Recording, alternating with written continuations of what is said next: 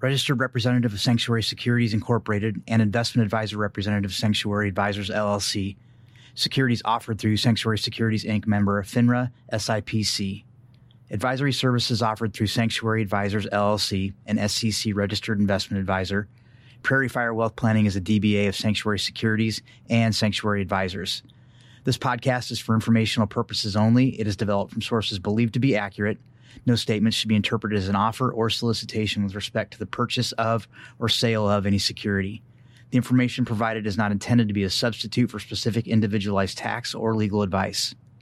The views expressed herein are not necessarily representative of Sanctuary Securities Inc. or Sanctuary Advisors LLC and should not be construed as investment advice. We discovered that we had more and more freedom. Um, we on Friday nights didn't have to stay up till whatever curfew had been uh, laid out at that point, and we realized that we had a little more freedom to do what we wanted. Welcome to the Empty Nest Full Pockets podcast with your host, Matt Moline. Here to help you live your best life, whether you're working on or living in an empty nest. We'll be discussing financial strategies, lifestyle tips, and more to ensure that you successfully make the transition from full time parent to empty nester. Grab a cup of coffee and join us for some great conversations about making the most out of life when our nests are no longer full. Hello, this is Matt, your fellow journeyman and financial entrepreneur slash author, and we are here to spread the joys and tackle the challenges of empty nesting. Empty Nest Full Pockets exists to help our listeners emotionally and financially prepare for you and your children's future. Adapting to your evolving or evolved nest while making the most of the financial opportunities and threats posed by this new stage of life is front and center. Today's episode is going to be an introduction and a, story, a storytelling episode with my wife, operations manager, and empty nest mom, Lisa Moline. Hello, Lisa. Hello. We're going to share the ups and downs of our journey to launch four humans into the planet at large.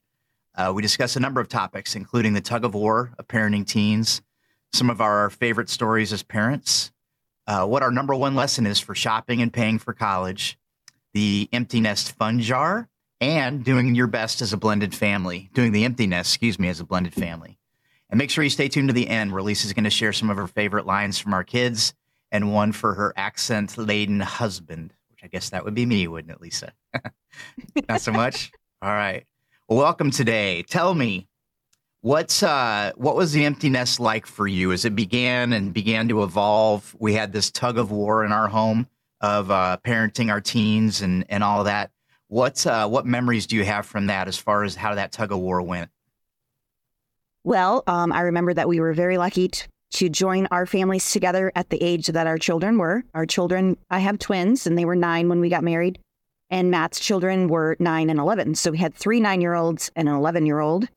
And um, it was utter chaos at first, managing schedules and um, sporting events and getting everyone to their schools on time and things like that. Um, so it was chaotic, but it was also fun. Um, and we had a lot of fun stories throughout our time together. Yeah, we sure did. So I remember as the kids started to live, live their own life, started to do more things independently.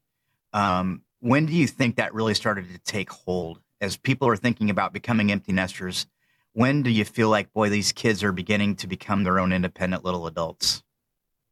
I would say when they start driving, for me anyway. Um, once they were 16 and were able to um, go out on the weekends and hang out with their friends, uh, we just didn't see them as much as we normally did in the past. And so that's when it kicked in is like, wow, I mean, we we actually have some free time on our hands now. We need to figure out how we're going to handle that. Yeah, so I remember we uh, were remodeling our kitchen and we had to stay at a hotel for a couple nights.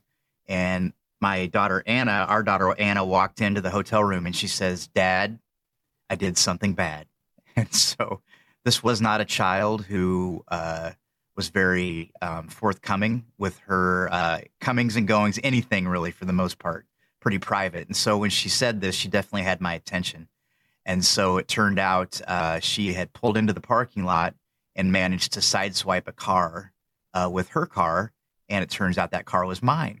So we've never quite decided, have we, Lisa, if that was a good thing or bad that it was ended up being our car that she wrecked, but nonetheless, it's one of the other joys of uh, of, of parenting and and uh, especially when they begin driving. It was the same for me when the kids started uh, being able to to do their own thing on a Friday night, drive to their own sports practices, all of those kind of things. It just uh, it became a, a different chapter for us. And Lisa was a big help to me because I had a hard time with it. I felt like they were abandoning us, that they were ungrateful, and um, it's not just they're trying to become adults and figure out who they are in the world. We're trying to figure out now what our life's going to look like is uh, not just full time parents anymore. And that that for me was the biggest struggle. How did you feel the same way, Lisa, or did you feel differently? No, I feel exactly the same way. It's just like, how do you manage all of these little adults that have their own opinions and um, want to be independent, but they still need parenting at the same time and mentoring? Mm-hmm. So, as we began to look into the sophomore, junior years of high school, we became pretty clear that we were going to, obviously, we, we knew what the financial obligations were going to be for college. And so there was a decision that you and I made in reference to how we would support the kids when it came to college. Would you share what that was and how that worked? So, our decision was that we would pay for four years in state college. If they went beyond the four years and couldn't get their undergrad within the four years, they would have to pay for the extra. If they went on to um, get their master's or any further education, that would be on their own. Um, and if they went out of state, um, we said they would have to pay the difference between what we would pay for in state school versus out of state. Mm-hmm. And so it felt like that lesson that we laid out there was that we're willing to support you. We want you to have a great experience. But if there's something extra special that you want to do for school or something that you want to pursue, um, there might be some skin in the game for you. And I think we felt like that was the way to go because it developed a baseline for the four of them so that we weren't having a lot of disparate outcomes between the four kids.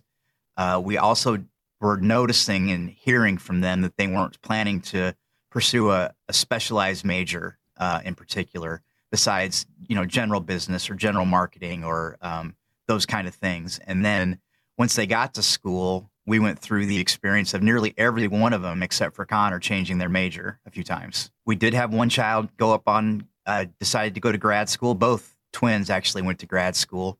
Connor pursued a one year program where he was able to get his CPA and a master's in accounting. And then Natalie went on to do a graduate degree in marriage and family counseling. And so, on that, when they did that, we did say that the onus of paying for that would be um, on them. And so, laying that expectation early, I feel like was the number one lesson that we learned is that here's the baseline of what we're going to do. I feel like it ended up saving us a lot of money.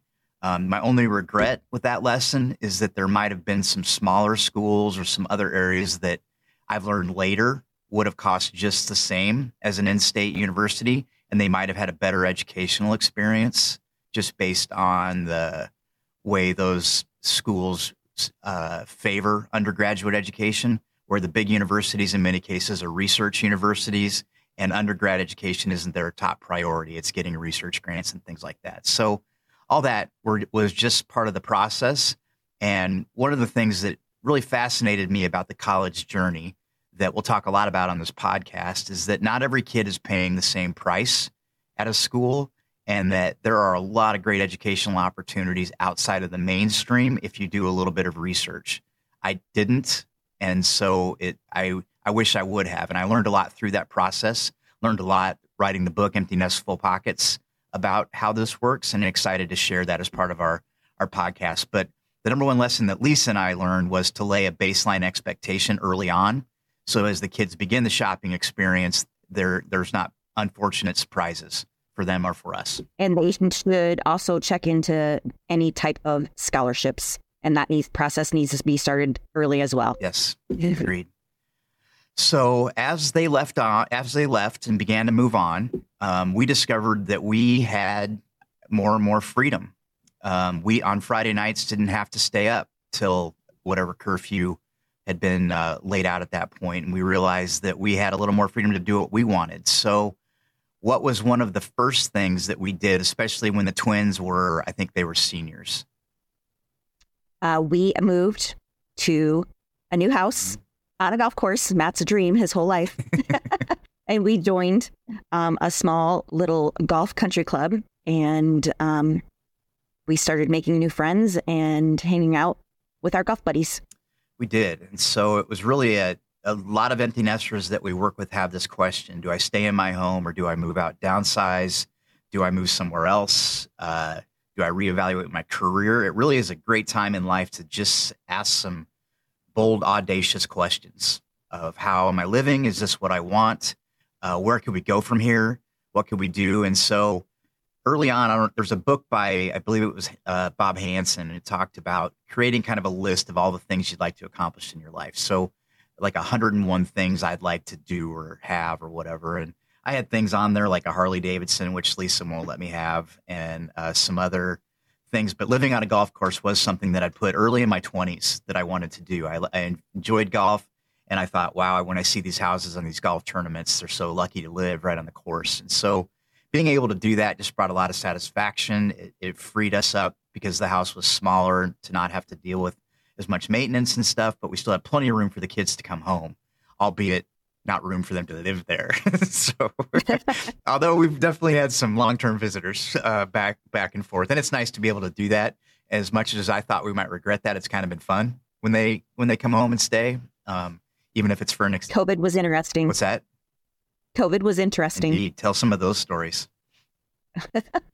so, um, the twins were in college during COVID, and uh, obviously they didn't have classes. Everything was moved to online. So they both moved home. Um, and I never cooked so much or drank so much in my whole life. or played so much golf. Or played so much golf. that was the only thing we were able to do. So playing golf was kind of front and center back then. But yeah, COVID changed for everything. I think we were in a fortunate spot that we had our own small business at that time, and we had our own uh, residence that was uh, able to navigate that in a, in a much better way. We had the kids had to come home and finish school, and um, it was a, a crazy time for everything. So one of the things that we formulated with our group was what's called the empty nest fun jar. Tell us a little bit about that, Lisa. It was during COVID that this um, happened, and uh, we decided that we couldn't just um, play golf every day, even though most of us enjoyed doing that. So every couple that we had were friends with, um, we put ideas in a jar. Um, card night, game night. Um, you know, maybe we could find a place that would take us into a hotel for a couple of nights um, and just do some shopping and stuff. Uh, so it turned out to be a really, really fun adventure with our friends. Yeah.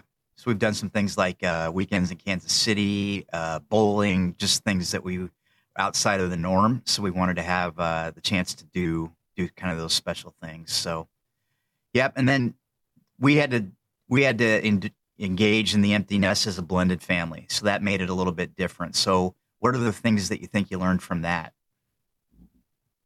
Um, compromise would be the biggest thing, um, and communication with your ex spouses um, that's just putting the kids 1st mm-hmm.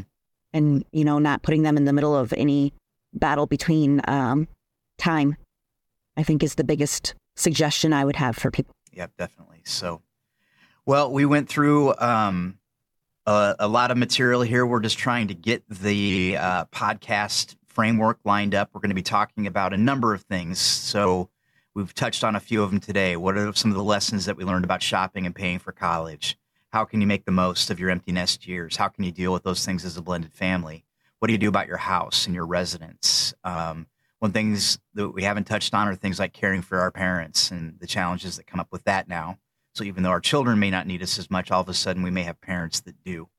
Um, and then developing a financial strategy as an empty nester. So as anytime a transition, whenever life changes, money moves has been our history. And doing this for over 20 years, I've helped hundreds of families go through the empty nest transition, focus on, all right, how we balance paying for college with our future. How do we get ready for retirement? How do we start a business? How do we rearrange all of our financial affairs for tax planning? How do we deal with insurance? Just a bunch of stuff comes up during this stage of life. And we want to talk about those issues in more detail.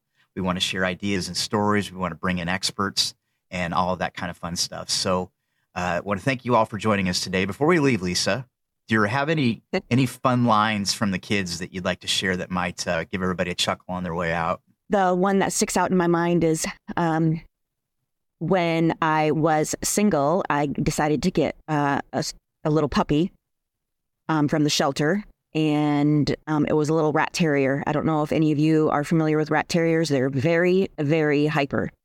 Um, and it was the devil dog. Um, anyway, my daughter would pick up this little dog and look in the mirror while holding the dog and say, Scooter, this is your future. yeah. Still don't know what that means.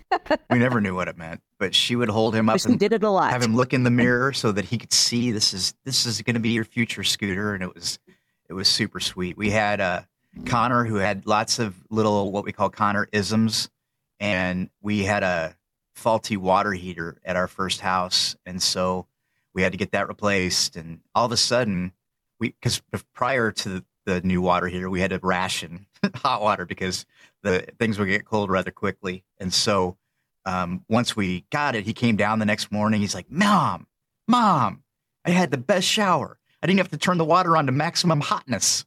So. and if you knew Connor, that was one of many uh, words that he made up. Maximum hotness being one of them. Uh, that was uh, that was always funny. So we've had uh, a wonderful journey. We're still very close with all of our our children. Uh, we have two of them living in our city, and two of our, our daughters are out and about in Chicago and Rhode Island. So we have uh, a number of stories to share over the years. Uh, if you're interested in learning more, you can always pick up our book, Empty Nest Full Pockets, that shares how we went through the journey, how we uh, managed to get through this tug of war, how we managed to pay for college for all the kids without going into debt, and how we managed to, to prioritize our own dreams and goals as they as they moved along. So thank you for joining us today. Uh, this is our episode one, Empty Nest Full Pockets. More to come. Thanks. Thank you, Lisa. Thank you. Thank you for listening to Empty Nest Full Pockets. If you'd like to learn more about empty nesting, financial planning, or the book Empty Nest Full Pockets, visit the website at www.pfwplanning.com.